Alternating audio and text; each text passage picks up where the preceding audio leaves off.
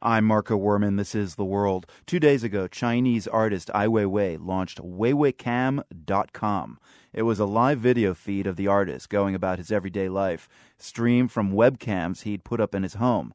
Ai Weiwei started the video feed exactly a year after he was arrested by Chinese officials and held without charge for 81 days. Weiwei Cam didn't last as long, though. Chinese officials quickly ordered the outspoken artist to shut it down. The world's Mary Kay Magistad is in Beijing. She says Ai Weiwei wanted to highlight the fact that he's been under constant government surveillance. I think it was a sort of a tongue in cheek piece of performance art. He's been under surveillance from the public security apparatus here ever since he was released from detention in June, and in fact was under surveillance before that. So he said, Hey, look, I'll help you guys out. I'll set up four cameras of my own, and you can see what I'm doing. And my friends who are concerned about what might be happening to me under your surveillance can also see what I'm doing.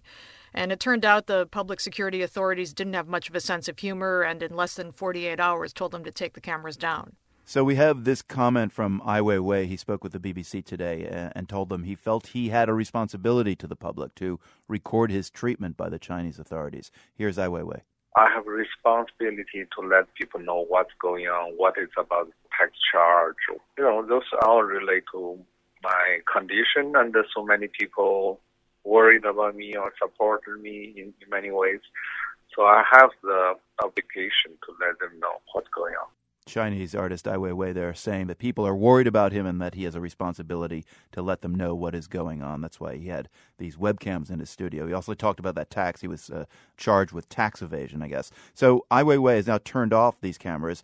Did the Chinese government say why they asked him to turn them off? They didn't tell him why, no. And he said, and for that matter, they didn't tell me why they detained me for 81 days either, so why should I expect any sort of an explanation now? He had actually hoped to have the cameras up for 81 days uh, to mark the same period of time that he was in detention last year. Um, obviously, he's not going to get that chance it really seems like a kind of back and forth between the Chinese government and Ai Weiwei. I mean, they could do a little jujitsu on him and let him keep the cameras up because then everybody in the government would see what he's doing. I mean, you could argue that, couldn't you? You could, but in a way, I think they would like Ai Weiwei to just sort of go away.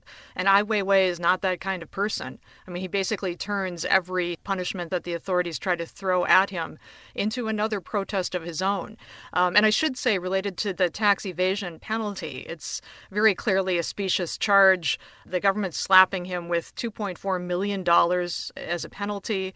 And his supporters around China know that this is a specious charge. So, altogether, about 30,000 people donated little bits and pieces of money, adding up to almost $1.3 million. So, he was able to put that money down as a bond. And just last week, the court told him, you know, we're not going to let you have a publicly heard appeal, which he found outrageous. Mary Kay, were Ai Weiwei's webcams attracting attention within China? Well, certainly, yeah. People on Weibo, which is China's Twitter, were commenting on it, and Twitter itself was abuzz with uh, Ai Weiwei at this moment is sleeping in his bed. His cat is sitting on the stool. Mm. You know, he's now he's at his desk doing emails, and also commenting on what it meant for him to put these surveillance cameras up. And a lot of people thought it was pretty brilliant.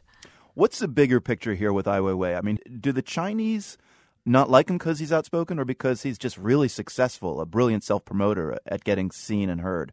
So, to put this in context, Ai Weiwei was one of the people who had the idea for the Bird's Nest Stadium that was the iconic building in the 2008 Beijing Olympics. Right. He could have been the authorities' golden boy.